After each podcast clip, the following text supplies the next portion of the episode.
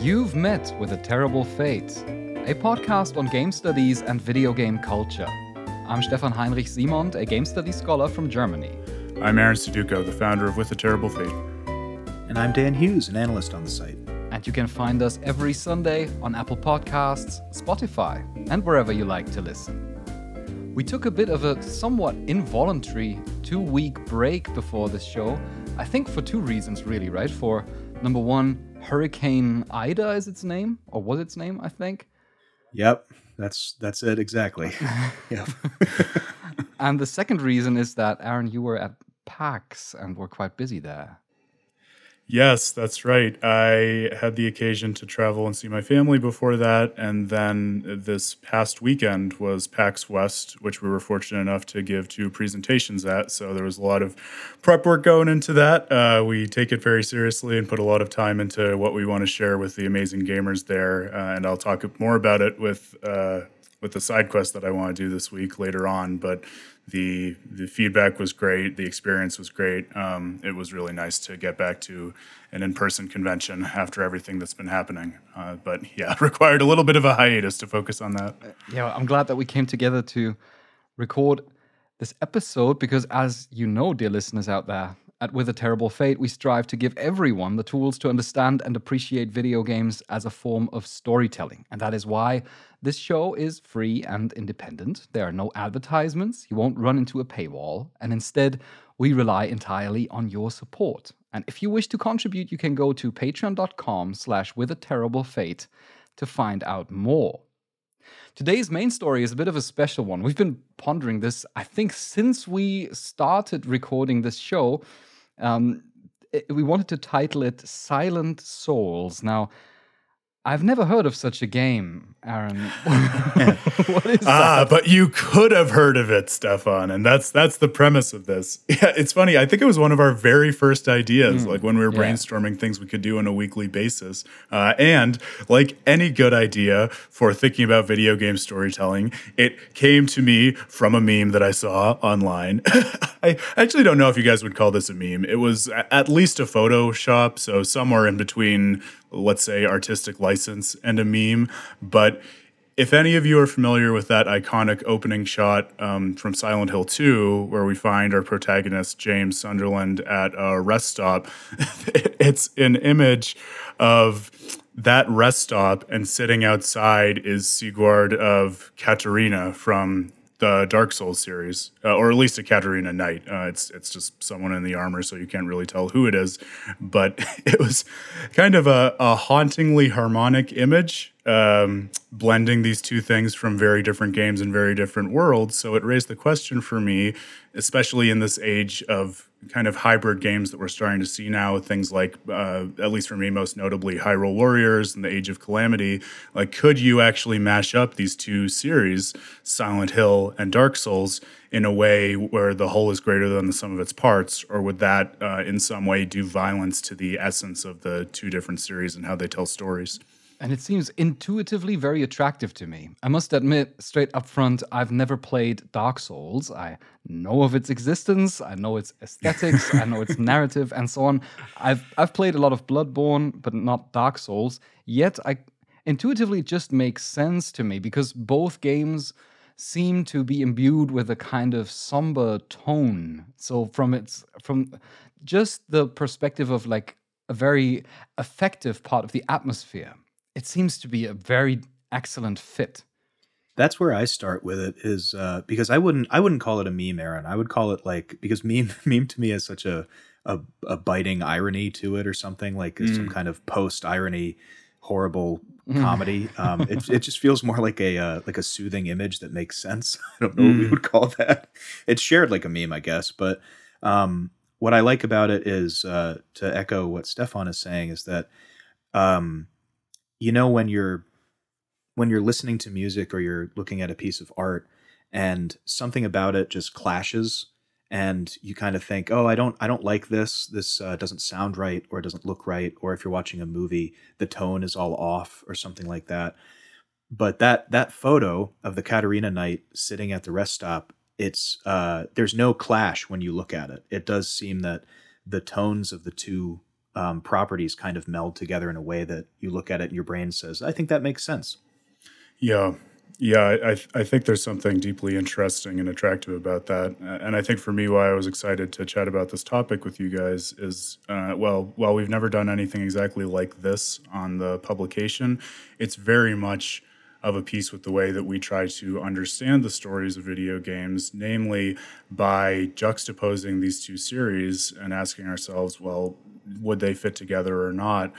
I think those kinds of comparative exercises can be a really great way of better understanding the essence of each series, right? Because you go through a game and you play it and you can get a feel for it and appreciate it. But I think it's really oftentimes not until you compare and contrast it with other games, especially those that do have a similar tone, like you guys are saying, right? Like Silent Hill and Dark Souls have apparently similar tones that then by doing those comparisons you can dig into really what makes each series special and and whether those special kinds of attributes can complement each other really well right? yeah dark souls is certainly a series that has somewhat of a of an easily recognizable identifiable uh, essence i would assume if we want to stick with that with the term essence because uh, it founded this uh, somewhat genre like term of the souls like right so it brought something, it must have brought something unique to the table that uh, then has been copied and redone and altered in several instances. And we're trying to understand first now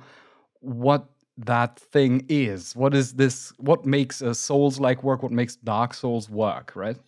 Exactly that.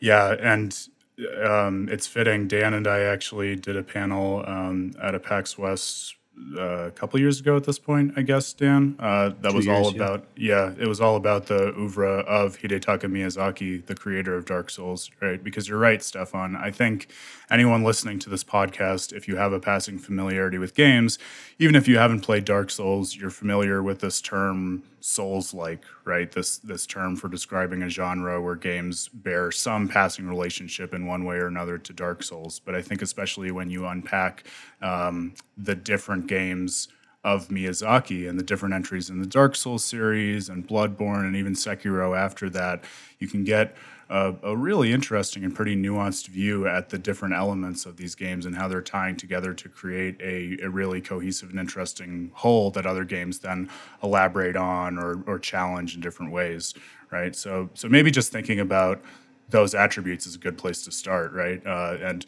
and even or perhaps especially you, Stefan, right? Given that you haven't played the game, and maybe just the uh, talking about the reputation that precedes it would be an interesting way of digging into this too. Uh, but when you guys think of Dark Souls and Miyazaki's work, uh, what are some of the attributes that are meaningful to you or jump out? Well, maybe without having played the game, I can say that the the Souls-like games, Dark Souls especially, is famous for its difficulty.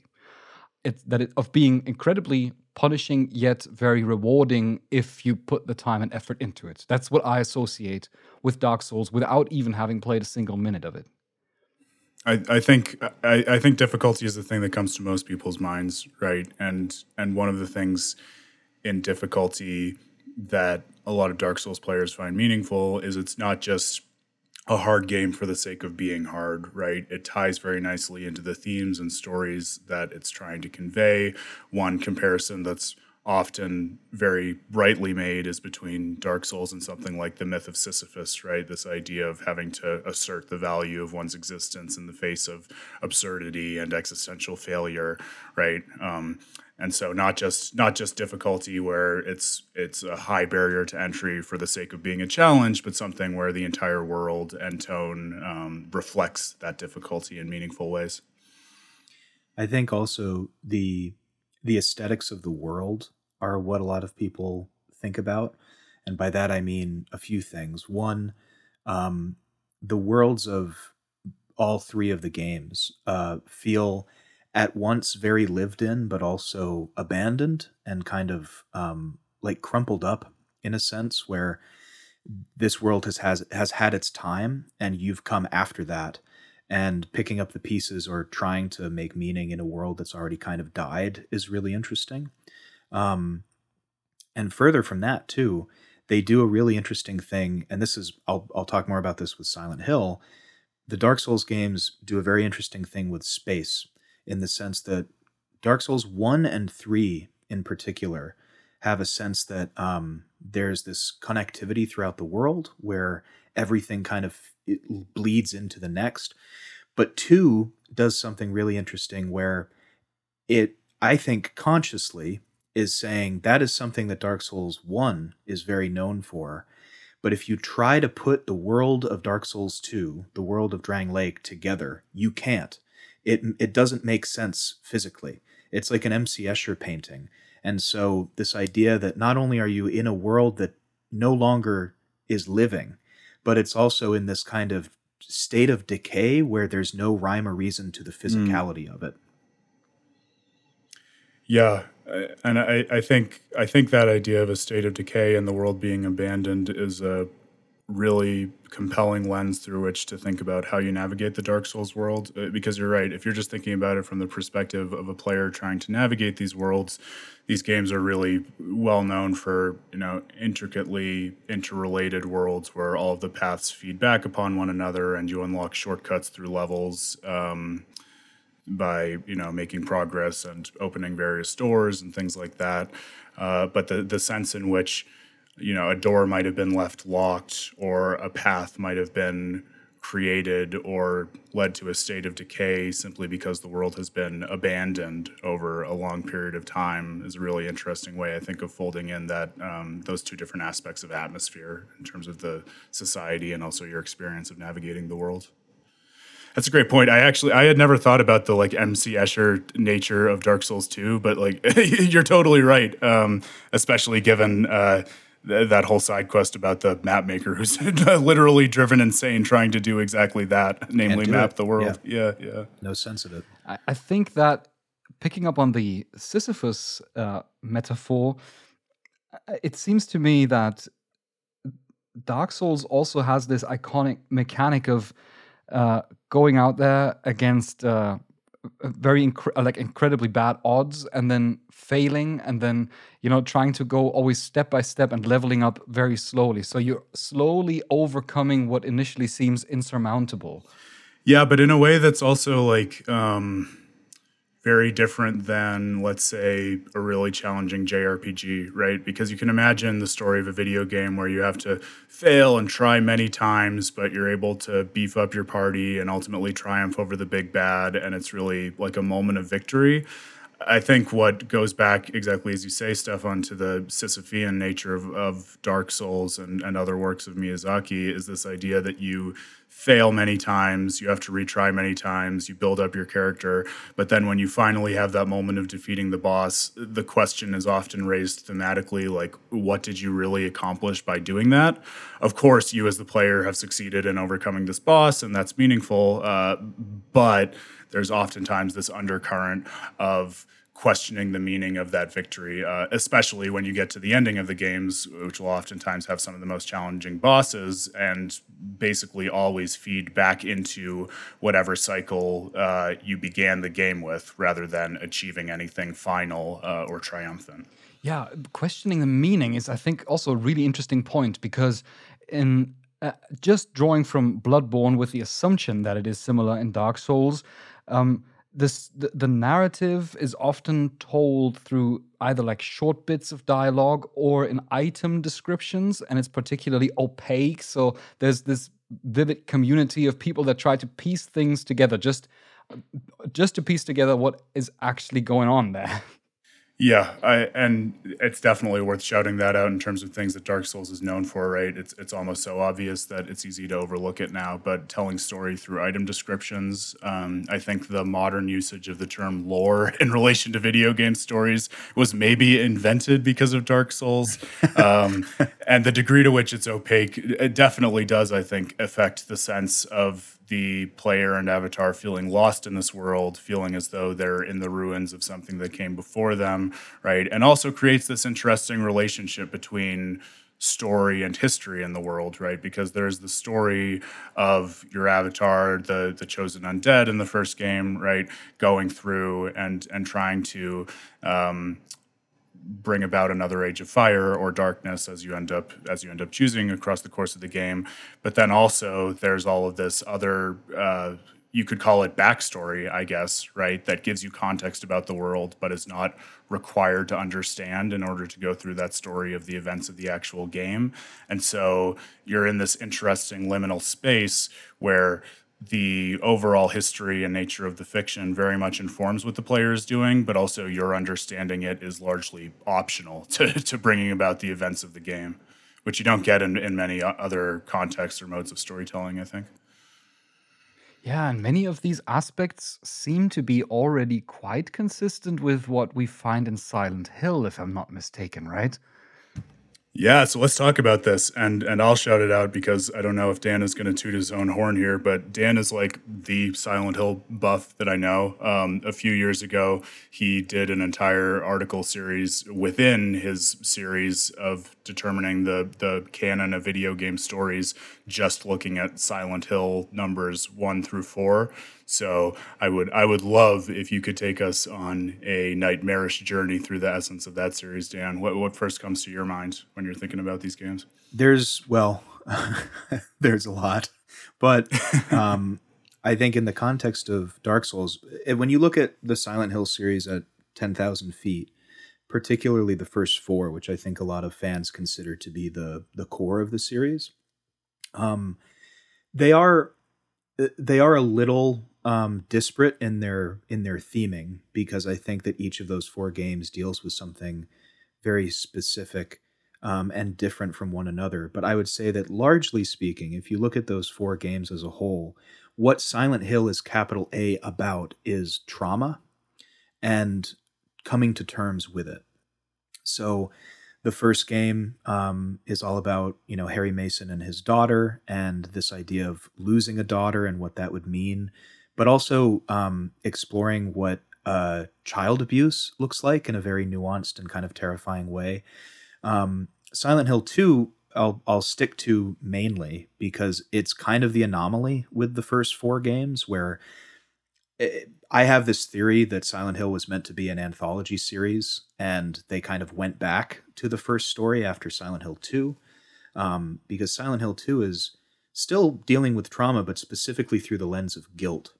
And I think that the reason that that that image of a Catarina knight sitting at the the opening rest stop of Silent Hill 2 is so consonant with both games is because I also think that in keeping with the idea that the Dark Souls worlds are abandoned and they're dead and there's nothing there's no meaning to be gained from them unless you ascribe some to it I think that Silent Hill, the place, and Silent Hill, the game, particularly in the second installment, is very much about um, a memory that would like to be dead, but can't because it keeps coming back. This idea of this guilt that James carries is something that he is always going to be struggling with. And I think that that kind of that somber tone of always having to come back to deep dark guilt is very uh, in line with the death of the entire world in a Dark Souls game and having to deal with the trauma of history being over by the time you enter it. Now, Stefan, are are the Silent Hill games ones that you've played? Yeah, yeah, stepping away from Dark Souls. Definitely, I have. Yeah, and given your focus on on madness, especially in your PhD work, I, I imagine you might have some interesting thoughts on how they operate.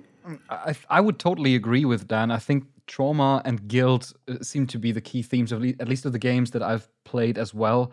I I have for some weird reason I have the most vivid memories of Silent Hill Downpour, which is one that you specifically Dan did hmm. not mention as being part of the hmm. let's say Silent Hill canon, and it's I think considered to be one of the weaker entries in the series. Uh, yes, but also kind of a, a, return to form. A lot of people say too. It is. So. I think especially after Silent Hill: The Room, which I think was the fourth one, which is set in one one room basically, and everything's very mindscapey and very confusing. Uh, Silent Hill Downpour comes back to this idea of yeah, pretty much conventionally exploring uh, Silent Hill, and I do think that uh, one aspect that does definitely connect. Uh, these two games, Dark Souls and Silent Hills, so far that I can see is um, the the way in which the exploration of the world is at the same time an exploration of one's own state of mind.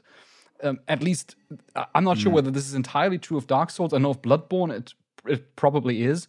Uh, but that seems to be one reason why these why it just seems so organic that these worlds would interlink. Why it would not be strange for you if you played Silent Hill and suddenly you turn up in a in a Dark Souls level, or the other way around. You play Dark Souls and you end up in something that looks like a Silent Hill ghost town area. Hmm. I would I would agree with that, and I would say that uh, the thing about Silent Hill is that it kind of insidiously um, tricks you into being introspective by thinking about the character you know the the character that you're playing as, whether that's Harry Mason or James Sunderland or um, you know Harry uh, Henry Townsend in uh, the fourth one. But the uh, the kind of insidious thing is that you're thinking about that character's journey, and then thoughts start to creep in the back of your mind of, oh, I wonder if if I can relate to this, or if I've already related to it, and what that mm. means about myself. And meanwhile, in Dark Souls, because you're playing as a created avatar that doesn't speak, um, I think that, that that layer of reflection through a character's story is removed, and so you're kind of sat there with these feelings a lot more um, uh, a lot more in your face as you're trying to kind of come to terms with them. And I must say that a Silent Souls game is to me a game, in my mind at least, that has a fully fleshed out protagonist that's at least how I initially imagined it because of this strong emphasis of trauma and guilt in the Silent Hill games. I think that kind of maybe it's because I haven't played Dark Souls. It overpowers the idea of you know character mm-hmm. creation mm. in in my own imagination. I think you're right, I, and I mean I think even given that the avatars in Dark Souls and Bloodborne are very minimalistic, um, that strikes me, even in the conversation we've had so far, as less belonging to the series essence than the presence of a very heavily characterized avatar is belonging to the essence of Silent Hill, right? Like exactly as you guys are talking about, the whole notion of what a Silent Hill game is, I think falls apart if you don't have the idea of an avatar who has done things or is wrestling with trauma that is then manifested through the world, right? The thing that I wonder, um, is how compatible the way in which that guilt or trauma is manifested in the world would be between a Dark Souls game and a Silent Hill game, right? Because we talked about how you know, e- even with kind of the Escher logic of Dark Souls 2, right, the, the worlds are very tightly interconnected and are kind of like these beautiful labyrinth puzzle boxes in terms of how they're put together, right? Um, especially as I think of Silent Hill 2, in contrast, I feel like a lot of the world, um, to your point about mindscapes, Stefan, has this kind of nightmare logic to it, right? Where you walk into a room and suddenly there's a giant pit that you fall down and like like nothing fits together because it's not supposed to, right? It becomes largely just like purely symbolic of whatever's going on in in the case of Silent Hill 2, James Sunderland's mind, right? And so I wonder, like, would those two aesthetics of like very different modes of navigation between video game worlds representing very different things work if you were to try to mash them together? I think they might. I think they might if you combine the, let's say, nightmarish disorientation of a Silent Hill with the idea of bonfires, so that you would have kind of these these points distributed throughout a let's say Silent Hill setting. I imagine this to be you know to be contemporary, to be like modern day setting. I don't know why. That's at least what pops into my mind, where you have something similar to to bonfires, and those places are places where you can rest, where maybe even the change of the world, because that's a crucial thing of Silent Hill that we haven't mentioned so far that the world changes with the ringing of a siren into an, I would say, even more nightmarish version of this ghost town. The other world. The other world, yes. And that these bonfires are places where you're safe from that uh, sh- from that shift into the other world. It's it's funny because uh, you know the more that we and maybe you could do this with any two properties. I just feel like there's a lot of natural connective tissue between these two. Um, speaking of Silent Hill 4, a big part of Silent Hill 4 is that the way that Henry leaves the room is through these holes that take him to different places in Silent Hill, which is very similar to what bonfires inevitably become, like these points where you can travel to different spaces. And I the the more that we're talking about this, the more I wonder and I'm going to do a sign of the cross on myself in reverence for uh, what could have been. Um, Silent Hills, mm. uh, the PT, what PT would have become. I I wonder if um, I know it's maybe tongue in cheek to just add the S on the end of it, but the idea that as one avatar you are traversing through different people's mindscapes in Silent Hill. Uh because Silent Hill 2 basically alludes to that. Every character that you're meeting is going through their own personal version of the town. And I think that while we're talking about this, I almost wonder if that wasn't the plan because the more that we talk, the more I think that just makes one for an incredible Silent Hill story, but then also for a really interesting way to kind of bridge the gap to a Dark Souls like story in the sense that you're seeing these worlds that in a Dark Souls setting would have been, you know, long dead from these past cycles, but instead of that, it's just hopping to different people's trauma. Well, and it's interesting because you actually you do have models for something like that in Miyazaki's oeuvre, right? Like the memories that you engage with in Dark Souls 2 are kind of like that being transported into the the experiences of others and what they remember. And even you, you could think of the nightmares in bloodborne in a similar way right? So being able to navigate into those different psychologies and mindscapes could be really cool. Or if you were being really sinister about it uh, players would probably hate this but i could imagine an interesting kind of nightmare navigation where if you have a bonfire mechanic like maybe sometimes if you respawn it it like puts you to a different bonfire, like a different area of the mindscape, or like respawning to a bonfire has a chance of like moving you between the other world and regular Silent Hill. I feel like there's a, there's a lot of opportunities to have scary navigation in that way. Can I just interject with how that would make one of my favorite um, uh, nonsensical Silent Hill terms into an even scarier idea? The there was a hole here, it's gone now. would be great if yep. you have this this way that you can travel or you're safe and then you walk into a room that you think is a safe room only to see that message and you think oh no. Oh my god. Forget well, about it. I would turn off my console at that point man. So i think first of all i think that the silent hills title i was just simply waiting and expecting and maybe they would have done this is to flip the s and turn it into silent hill 5 i thought that that that ah. might have been the plan. It never materialized. We will never know uh, because Konami just tried to kill it with fire. but uh, yep. But I do think that one thing I'm absolutely certain in in, in our fictional game Silent Hills, um, FromSoft uh, sorry, what did I say? Silent Souls, not Silent Hills. Sorry, Silent Souls. FromSoftware would have to design the combat. Because one thing that was always it, silent hill i think it's fine that it has a clunky heavy and imprecise combat because you're not playing someone who is uh, well versed at fighting. And i think it would be cool to maintain the idea of being kind of like an everyday person not a trained soldier or whatever. But it could it could have more precision, be more on point, and have this high stakes uh, feeling of of a Dark Souls game. I think in the combat department, it, it would definitely be a glorious way to merge these two these two franchises. I I love the idea because the monsters in Silent Hill are so deliberately designed for different things that the main character is either the main character or the person whose trauma you're exploring is uh, dealing with I think it would be really interesting, especially after games like Sekiro, where they made these precision um, attempts at combat for different situations. It would be really interesting to say, okay, well, you're just a normal 35 year old person.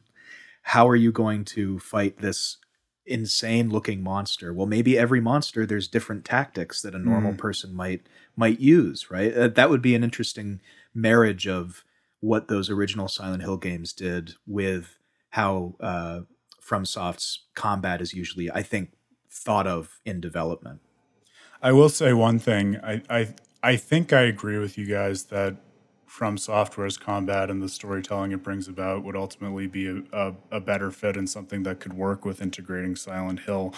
But I, I do feel like, especially thinking back to Silent Hill 2, because that's the one I have the most experience with, the clunkiness of controlling James and dealing with combat, it, it, it didn't just give me a sense of like helplessness and James being an ordinary guy, it also gave me a lot of anxiety in, in navigating through the world because I didn't feel like I had good tools or that I was well equipped to handle anything I was going to come across, but also not in the same way you feel helpless in a game like, um, let's say, Amnesia, where you simply don't have any tools, right? I think it's that magic of the expectation of combat and knowing that you can do it, but simultaneously knowing that you can't do it well right? And so to to see FromSoftware potentially spin out a mode of combat storytelling that just further reinforces that, I think could be really cool. Yeah, I think if one studio could pull that balance off, then it would be from software.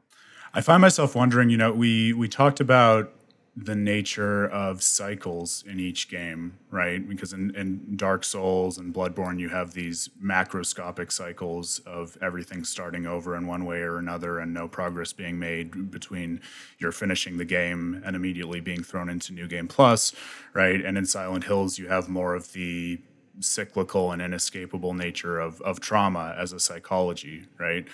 But I wonder how do you guys think that a hybrid game would be able to adjudicate that? Because I feel like a big part of Silent Hill is oftentimes like endings that have some some finality to them, right? And and depend on the actions that the player took within the game, right? So do you think they'd be able to merge those two different kinds of cyclical natures in a way that was satisfying? I'll say yes, but I also want to shout out that I would love to see a Dark Souls like dog ending.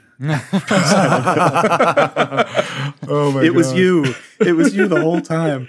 Um, I think that again, I'm going to say I, I feel that that may have been what Kojima and Del Toro were thinking with Silent Hills because the the idea of being so I think like you said Aaron in the in the Dark Souls games there is this macroscopic idea that the cycle just continues and it's it's the it's the entire thing done over and over and over again.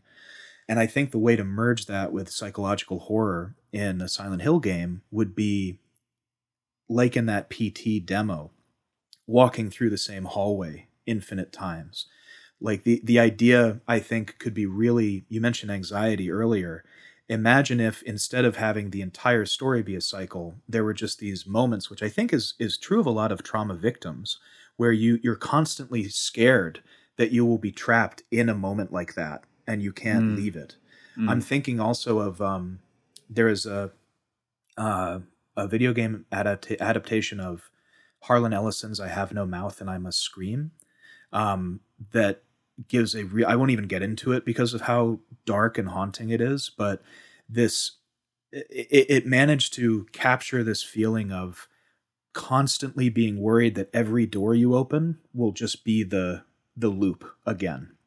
And i think that that would be so interesting for and i think that's probably what they were going for. You know what this reminds me of? It's it's a left field comparison and is sadly bringing in a third IP, but you know, like the the iconic Lost Woods of Ocarina of Time, right? Where yeah, there's sure. there's a way to proceed, but also there's a risk and weird like repetitious structure to the area that you will get spat out at the beginning again if you don't do everything just right right and i think that balance between like being stuck in a world where there are so many ways to repeat and and seeming escapes that are not real versus like one right way to navigate it i, I could see that being a really interesting and as you say anxiety and trauma inducing balance of the kind of intricate navigation that happens in dark souls with the psychological terror that you get in silent hill. I think that might be a really good idea for one location in this uh, silent souls game maybe not the entire game I, oh no, then we would all lose our minds. exactly, exactly. But uh, because I think that I mean the world probably doesn't need more time loop games, but uh, Silent, uh, Silent Hill does have an idea of infinite repetition, right? There's this coal mine under the city that's infinitely on fire, basically and uh, the the nightmares that occur in Silent Hills. I think we talk, spoke about that in a previous episode already. Are kind of recurrent in that it's always different people that end up in the place, and so I think, yeah. especially like one area. One location in which you have this kind of lost woods vibe, I think that would be that would be pretty cool and perfectly in keeping with what makes uh, both both games great. I love the idea too because there's a joke in in the Dark Souls community where and I, this is going to happen in Elden Ring. I know it. It's the we're going to be waiting for the moment where we go to you know we go to turn a corner and there's a monster behind it that we attack only to then be attacked by a different monster hiding behind mm. a hmm. different corner that comes yep. out and i think the the kind of play conditioning that that does for us is that it it makes us expect that to the point where it in there's a moment in bloodborne that uh, i think presupposes that you think that and so it attacks you again on top of it and I love the idea that a Silent Hill game maybe does something like that once, and then there's another time where it's so similar you think it's going to happen again, but it doesn't, so that you're on edge the entire game thinking, is that just going to happen again? Where's the next one? And it doesn't happen. That would be very in keeping with Silent Hill as well. Uh, I think we're designing the like ideal anxiety machine here, and I don't know how I feel about it. This is going to be like a really creepy game because Dark Souls, uh, FromSoftware games in general, have a very creepy vibe to them often. And if you combine that with this explicit horror of, of Silent Hills, I think like this is gonna be this is gonna be like uh, uh, rated 18, definitely. Let me ask you guys this then. So we, we talked about the nature of lore in Dark Souls and discovering the history of this world through items and things like that. I wonder, how do you think that would tie into this kind of Silent Souls um, hybrid, right? Because again, I feel like one of the really iconic things about Silent Hill is the degree to which so much of the world is psychological, right? Either a, a mindscape or pure symbolism representing like different things to do with the, the trauma victim or the psychology of the avatar. And so if you have a series whose aesthetic and environment is so grounded in that kind of pure psychology, do you think there would still be a way to tie in this kind of like objective history of the world that you could discover, or would there be some other way to translate that into a hybridization? I think there would be. I think uh, if I were now in a pitch meeting for this game, uh, sitting at you know at the table with Konami and with FromSoftware, uh, then I'd, I'd, probably say that Silent Hills does ha- uh, sorry Silent Hill does have a lot of lore going on. Um, it's not particularly foregrounded in in many of the games, but it does happen.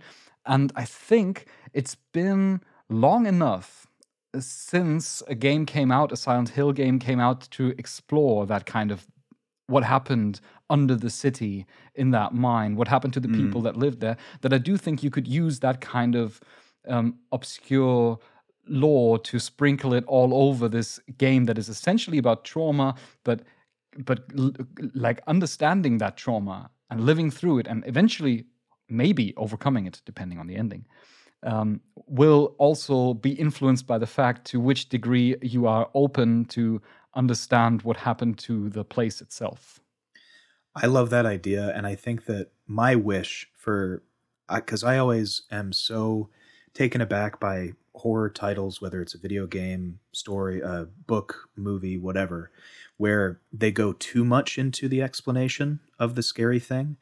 And I think that um, there's already, I, I, I would, I would stake the claim that Miyazaki um, and the FromSoft development team are big fans of Silent Hill because I think of things in Silent Hill 2 in particular. There's a moment I'm thinking of where um, so obviously we all know him as Pyramid Head, but his actual name is that red pyramid thing. Um, and he shows up. He's very terrifying.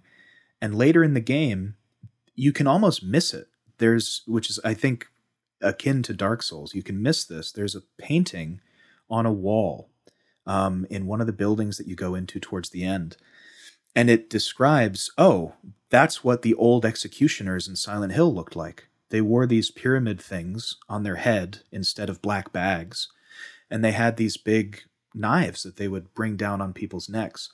And it's never explained whether that's real or if that's something that James is projecting or did he read this in a book and that's why it looks like that for him? You know there's it's never explained. And so i think i agree with you stefan. I would love to see those things but i would love it to be left up to interpretation at the end of maybe that happened maybe it didn't. It doesn't really matter because it's that's how this person is interpreting it it might be too complicated, but uh, going back to your suggestion of something like Silent Hills, Dan, with uh, more than one character's psychology being projected onto the world and exploring those different um, psychological worlds, it, it could also be uh, kind of a fascinating way of exploring such a game uh, to maybe find lore elements um, that represent like the perceptions of other characters on this world. Uh, so maybe getting like pieces of what one character thinks or sees in the world as you're navigating the psychology of someone else and, and kind of having to piece together the tapestry of all these different characters' perspectives in that way. Well, the I'm I'm this is a Silent Hill hit parade. The best line from Silent Hill 3 is they look like monsters to you? Exactly. Oh, it's just a, yep. it's just a joke. it's just a joke. Is it? I don't know. It wasn't just a joke. Wow. Okay. So I think I think we're sketching out a pretty good a pretty good idea of what Silent Souls could look like. Uh, it's bound to release uh, in September 2023. Next fall. I have to tell you guys, in, in all seriousness, um, this is a great poster child for why I love having these conversations because transparently, while I was so excited to have this podcast topic, I came into this being very, very skeptical about the compatibility of these two different series. But just picking it apart and exploring the the two objects with you guys, I've gotten, as you can tell, much more excited about the possibility of, of what they could lend to each other in this kind of hybridization. So that's that's what these talks are all about. Yeah, and if uh, Konami uh, FromSoftware, you know, want to reach out, we're open to just get some financing and get, that's right. Get, get Hire us. In the meantime, uh, shall we move ahead and do some side questing? Well, I, I wanted to ask just one final question that might be interesting both for us to consider now and, and our listeners if they have any thoughts. I mean, now that we've done this with with Dark Souls and Silent Hill. Can you guys think of any other uh, game properties or series that might be interesting to consider in the same light of whether or not they'd work as a hybrid? From the top of my head, it's a bit difficult. I think I would certainly have many that would come to mind, but spontaneously, I struggle a bit. I have this idea that you could take uh, the Final Fantasy characters from Square Enix and put them in a game with Disney characters. Oh, that would Shut be up, awesome! and that's when Aaron sent Dan back in time to undo everything he'd ever done. it didn't work. Uh, I'll say this, and this is maybe a, a, a boring or um, already cliched idea, given how. Uh, how inviting it is to think this way given certain elements of the series. But when we're already on a horror jag, thinking of something like Silent Hill or a similar horror style game in combination with The Legend of Zelda, like if you think about all the scariest moments uh, in the Legend of Zelda series, um, I'm thinking especially of a few moments in Twilight Princess, and then think of like a whole game spun out based on that. That would be very, very unsettling, uh, but potentially very interesting as well. I'm scared of Majora's Mask already yeah, I I would. Well, I was gonna say I wouldn't say that's a horror game. That's probably disingenuous since I've literally talked about it at panels on horror games. Um, but but uh, all all the better for thinking about different kinds of horror, right? That that that beast is scary, but in a way all its own. Um, yeah, but listeners, if, if you have any other ideas for games that you'd like to to consider in conversation with one another in these ways, or if you think there's a, a great spin off or series combo that no one's thought of yet, uh, would love to hear from you in that regard. Then we wrap it up with that and uh, head over to our side quests.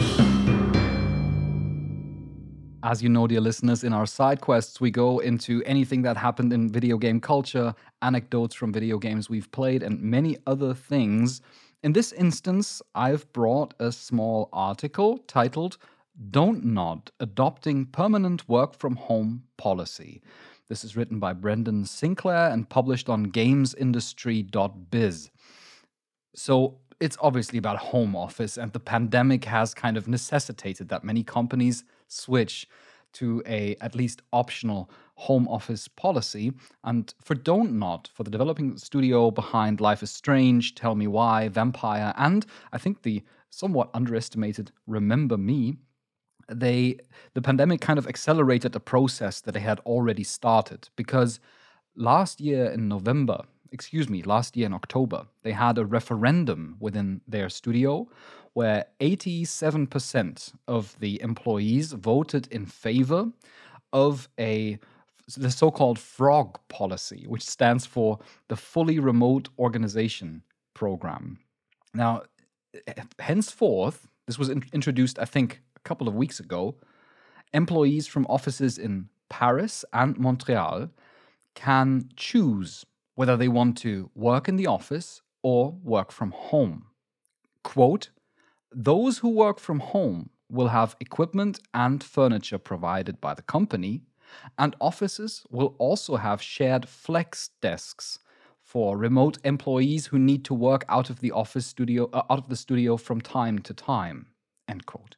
So this means it's just a very short story that i wanted to bring because often we talk about atrocious uh, working conditions in developer studios and i think this is kind of a neat little uh, story where a studio has been rather forthcoming to um, basically account for the desires of the employees, which means two things that are definitely positive for the studio. One is for the employees, there's obviously more flexibility because they can choose where to work. It also means, though, that they can widen the circle of potential applicants because if you want to apply for those studios, you don't necessarily have to always commute to the actual office. So I think that's a huge plus. I agree that I think um, eh, it's it's the rare nice story of a video game studio doing something like a kind of forward thinking. I think for the people who work there, and uh, I I can only imagine that because I think this happened in a lot of industries. Like I know my own changed this way where I think it was always going to happen that this was going to be an option, but it really was accelerated this past year and a half. And I think honestly, what it showed, you know, big companies, video gaming companies, I would imagine especially, is that um, wow, the overhead that we have on this office space is actually pretty incredible. What if we just made our hmm. people happier and let them do the it's all computer work anyway. We'll just have them do it from home. I, am glad to see that that's happening. I hope bigger studios trend that way as well if they haven't already. You said it gives them access to more applicants, Stefan. Um, and I think the other side of that is also, uh, you know, as as we're entering this uh, kind of era where remote work has become so normalized, I think a lot of uh, companies in a lot of different industries are seeing pressure to do it so that people don't leave right? Because if you don't offer your employees this kind of flexibility, and there are other companies that do, I mean, I, th- I think a lot of people have seen that uh, work that is at least partly remote can give them a lot more flexibility and just quality of life, right? And so the ability for them to become more mobile and have access to more jobs precisely by virtue of companies, you know, letting them do it remotely, um, I think puts those remaining companies under a lot of pressure to to accommodate that mode of working, right? Which I think in the long run is probably going to be better for everyone. I think so too, especially when you have the option to choose, because I know that there are some people who struggle working at home, and I can totally understand that. I love working from home, but I know there are people who, especially when you have, you know, you have family, you've got children and you need to have your own space not everyone has the money to have like an an own office at home so I, I think it is it is really wonderful if you can if you can choose. And um, I would never want this to become um, something where you are in the situation that you have to work from home. But I think even if you imagine, like just like you said, Dan, with the gigantic overhead that comes with it, if you have a studio of like 100 employees and out of those like 60 say we would like to work from home then you've got a, you can even like consider moving to a smaller office. You have like lower electricity bills and so on like lower heating bills.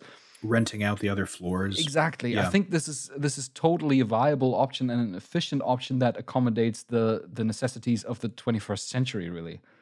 I think so. And my my final note on it will be um i i I would hope that uh, this would also lead to fewer um, crunch situations that we've been seeing in the past few years, where the maybe the office um, uh, attitude or culture is maybe leading to people burning themselves out, and if they can just say, "Well, I'm already home and it's six o'clock. That's the end of the day for me," maybe they won't feel so pressured. Yeah, it can go either way. I think it can go that way that people say, "Okay." I'm working at home, and then the this, the different uh, roles and the different spaces in life mingle, and they do more over time. That's at least what is always tempting. Um, but I do think if you keep an eye on that, and if you maybe also are so forthcoming as to give people a little bit of help in organizing um, their their working space at home, so as to separate these two, then I think I think this might be super helpful, especially in preventing such a thing like the culture of um, that is basically frowned upon if you leave before the boss leaves, for example. It can definitely cut both ways, though. I mean, I uh, ha- having worked in various kinds of remote environments for a few years now, like if if you're in this situation where you can always have your work with you, and and the the boss leaves very rarely or or keeps long hours or other people do on your team and they're sending messages outside of normal work hours it can become hard to draw and enforce those boundaries. So i, I can only imagine that's something that people will be struggling with and, and figuring out the right etiquette for in the years to come as well. Well then i would say let's move ahead. We've got one more uh, side quest um, and that is your journey aaron to pax yeah, my journey to the mystical land of Seattle. Um, gosh, it was so nice to be back. It was definitely a weird and different sense in Seattle um, with everything that's going on with the pandemic and everyone wearing masks. But I think first and foremost, I definitely want to shout out um, not only the people who attended PAX, but perhaps even more so the enforcers and staff and everyone who ran PAX. Uh, I mean, you guys both know how much it takes for people to run and organize uh, and manage a large conference or convention in the first place, uh, and to do so with all of the added uh, pandemic um, restrictions was really something. Um, they had a policy in place basically saying either you need um, proof of vaccination and you get a wristband for that, or proof of a negative COVID test within the past um,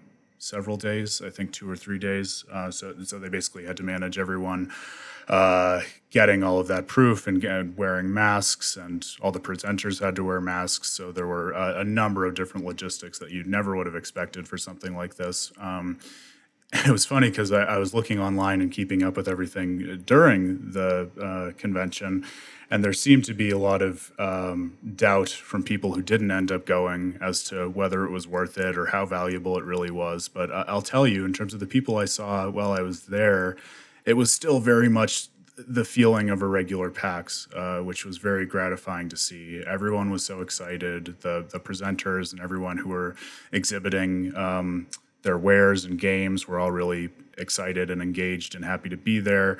Uh, and there was the same kind of energy in the air. Uh, maybe fewer people overall, maybe a little bit more subdued. But the thing that I and I know Dan have always loved about PAX is is the sense that it's just this community that's like nowhere else in the world in terms of gamers who come together just because they love the medium and want to celebrate it and want to explore it in any number of different ways, uh, including this time around a couple of panels that I gave. Um, typically, bring along people beyond myself. Uh, and the plan was to bring along Dan and Layla, but they ultimately weren't able to make it.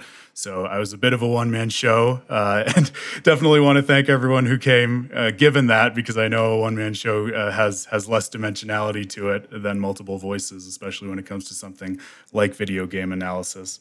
Um, but yeah, on Friday, I gave a panel on horror storytelling in video games which is tremendously fun. I mean, listeners to the podcast, if you've if you've listened to us in the past, you know how large horror looms, uh, even on on this particular episode, in terms of how we think about video game storytelling. Um, and we've had the opportunity to give a number of panels oriented in that way at various uh, iterations of PAX in the past. And, and what's fun is we always talk about different games or different themes within horror storytelling. This time it was all about the three main titles in the Amnesia series The Dark Descent and A Machine for Pigs, and the most recent one, Rebirth. Uh, which was a lot of fun to dig into and revisit those games. And I think one of the the coolest things that I didn't expect um, and just goes to show, I guess, how intellectually curious uh, a lot of people at PAX are. Was I expected, especially given um, the focus on a single series of horror video games, that all or at least most of the people who attended the panel would be big fans of Amnesia, but maybe only half of the people there had played the series. Uh, so I think a lot just showed up out of interest in horror or wanting to learn about the series for the first time. Uh, and and I got a lot of comments from them afterwards saying that it made them want to play the series or you know just think about the themes in horror storytelling differently, which was great. Uh, and then on Sunday, I I got to be the representative and acolyte for the series that Dan founded uh, on the publication about four years ago, all about building a canon of video game storytelling. Uh, and this marks uh, I think the last uh, installment of PAX that we hadn't given such a presentation out before, or had we done PAX West before? Dan, do you do you remember for the canon? Yeah, yeah, we did. We did Chrono Trigger there. Oh, that's right. We did Chrono Trigger there. Yes, but we have given it at uh, the, um, for those who don't know the PAX or, or, Penny Arcade Expo. It started in Seattle, but now it's also in Texas and Boston uh, and Melbourne over on the other side of the world. Uh, and we've had the good fortune of not only presenting at all of them, but also now um, having presented the Canon panel specifically at all of them, which is a lot of fun. Um, listeners, if you're not familiar with the series, we'll leave a link in the show notes. Encourage you to check it out. Uh, but basically, at these presentations, what we do is first walk through you know, the notion of what a canon of works in any field of study is and why it might be useful to have such a canon for video game storytelling. And then we actually have the audience vote on which of four or five games they would like to discuss as a candidate for admission into the canon. And so then it just becomes a live conversation between us as the presenters and the audience giving their views on the good, the bad, and the ugly about this game.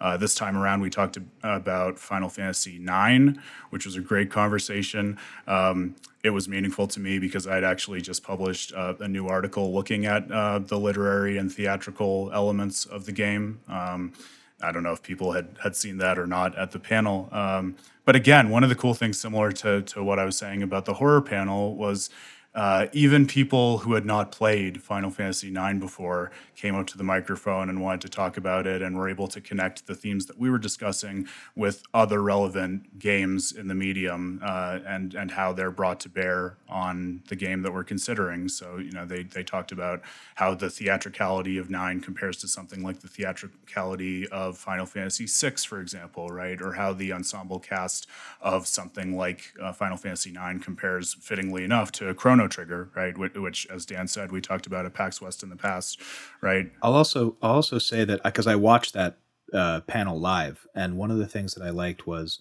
um, not uh, it wasn't just one person. A few people said uh, the great question, which was, well, are we considering this for the canon of video games or just the like the greater Final Fantasy canon? Like, does this deserve to be remembered as one of the great Final Fantasies? Which I thought was a great point to bring up. That um, I think shy of maybe Kingdom Hearts or Resident Evil, I don't think I've talked about before. So it was cool to see them organically think about that. There was a lot of good discussion about the context and level at which you're considering a canon, and and I was fortunate enough to catch up afterwards with a lot of um, people who came to the panel and wanted to keep the conversation going. And we talked about things like you know what's one's personal video game canon, and how can you use the perspective of thinking in canons just to better um, categorize your own um, gaming library and how it's led you to think about games in a certain way, uh, and then of course you can think about it in the in the macrocosm of all video game storytelling, or indeed specific series or specific genres. I think we talked about um, Dark Souls and Souls-like games in that way as well. Which, by the way, uh, listeners, is the big secret of my series is that it is my personal. It's it's me like uh, putting candidates in for my personal canon, and then also making the decision they should be in the capital C canon. So it's cool to see that people have a similar inclination to do that. That's right. Um, look, I loved it. I I can't say enough good things about PAX. Uh, it means so much to me that they always put on the convention and that they did it in these crazy times and found a way to do it um, that I would say was really responsible and thoughtful and safe for everyone there. Uh, and also, you know, it, it just you can't say enough how far gaming has come and how gamers truly are like literate and thirsty for talking about these topics and are so happy to get an outlet to think about something like the literary value of games and their relationship to one another and how they've built an entire medium of literature, frankly, that can be compared and, and is engaged oftentimes with novels and plays and, and films and everything else you could think of as canonical literature. It was really funny, and I, I won't dwell on this too long here because, frankly, it's not worth it. But I, I found out shortly after giving that canon panel that literally the day before we got together to talk about the canon of video game storytelling in this incredibly robust and satisfying way, Bloomberg published this op ed uh, by a professor of economics who claimed that video games are just not the kind of thing that can contribute to culture or a literary canon. Uh, so I, I ended up writing a little bit of a reply to him. So I'll just point listeners to that rather than ranting about it now. Uh, rather, I'll just say it's it's so transparently the case. Uh, if you ever sit down and play a game or talk with anyone who's played a game, how literary and how valuable they are, uh, and how thirsty gamers, like any engaged readers or you know fans of culture, are for having conversations about these works of art uh, with other people who love them. And so to be able to do that, I mean, the, those conversations have always been the most meaningful thing to me about With a Terrible Fate. I was grateful to have them uh, at PAX West this time around. Oh, I miss video game conventions. Now that you just spoke about it that way, I just realized it's nothing like them, man. How long? Yep. It's been so long. oh goodness. Too long. Yeah, but it's good to be getting back to it. When we all have long gray beards, maybe we won't have to wear masks. yeah, maybe we can sit together on a panel then. Yes, yes, that would be a lot of fun. I will say also, as, as personal highlights, uh, maybe less material to the study of video game storytelling. Uh, the the one um, kind of gift to myself that I picked up while I was there was a plushie that Fangamer is offering now of Artorias uh, of Dark Souls fame, fittingly for this podcast episode. Uh, so that was great. Uh, it was my my one little little treat for myself, uh, which is great because I also have a corgi at home, uh, and so I can do a lot of Artorias and Sif, uh, man and beast, uh, playing around now that I have Artorias. Uh, and I also wore two pins. I'm always a fan of pin fashion when I'm uh, giving presentations. One was my pin of Majora's Mask for obvious reasons, and one was a pin of Grimoire Weiss from Nier, which I thought was very fitting for all of the literary stuff we're, we're talking about since he's actually a book with a, a consciousness manifested. Uh, and each of those pins was recognized exactly once over the course of the convention. So that was really meaningful to me too. Ah, oh, amazing. Then I would say, shall we wrap it up for today, for this week? Let's do it. Yeah. Dear listeners, thank you so very much for listening. If you enjoy the show, then please consider supporting us at patreon.com slash with a terrible fate. And if you like this show, then feel free to leave some reviews at Apple Podcasts. You can find all of our written content on withaterriblefate.com, and you can follow us on Facebook and Twitter, or send an email to podcast at withaterriblefate.com with your thoughts and questions. Enjoy the week and talk soon.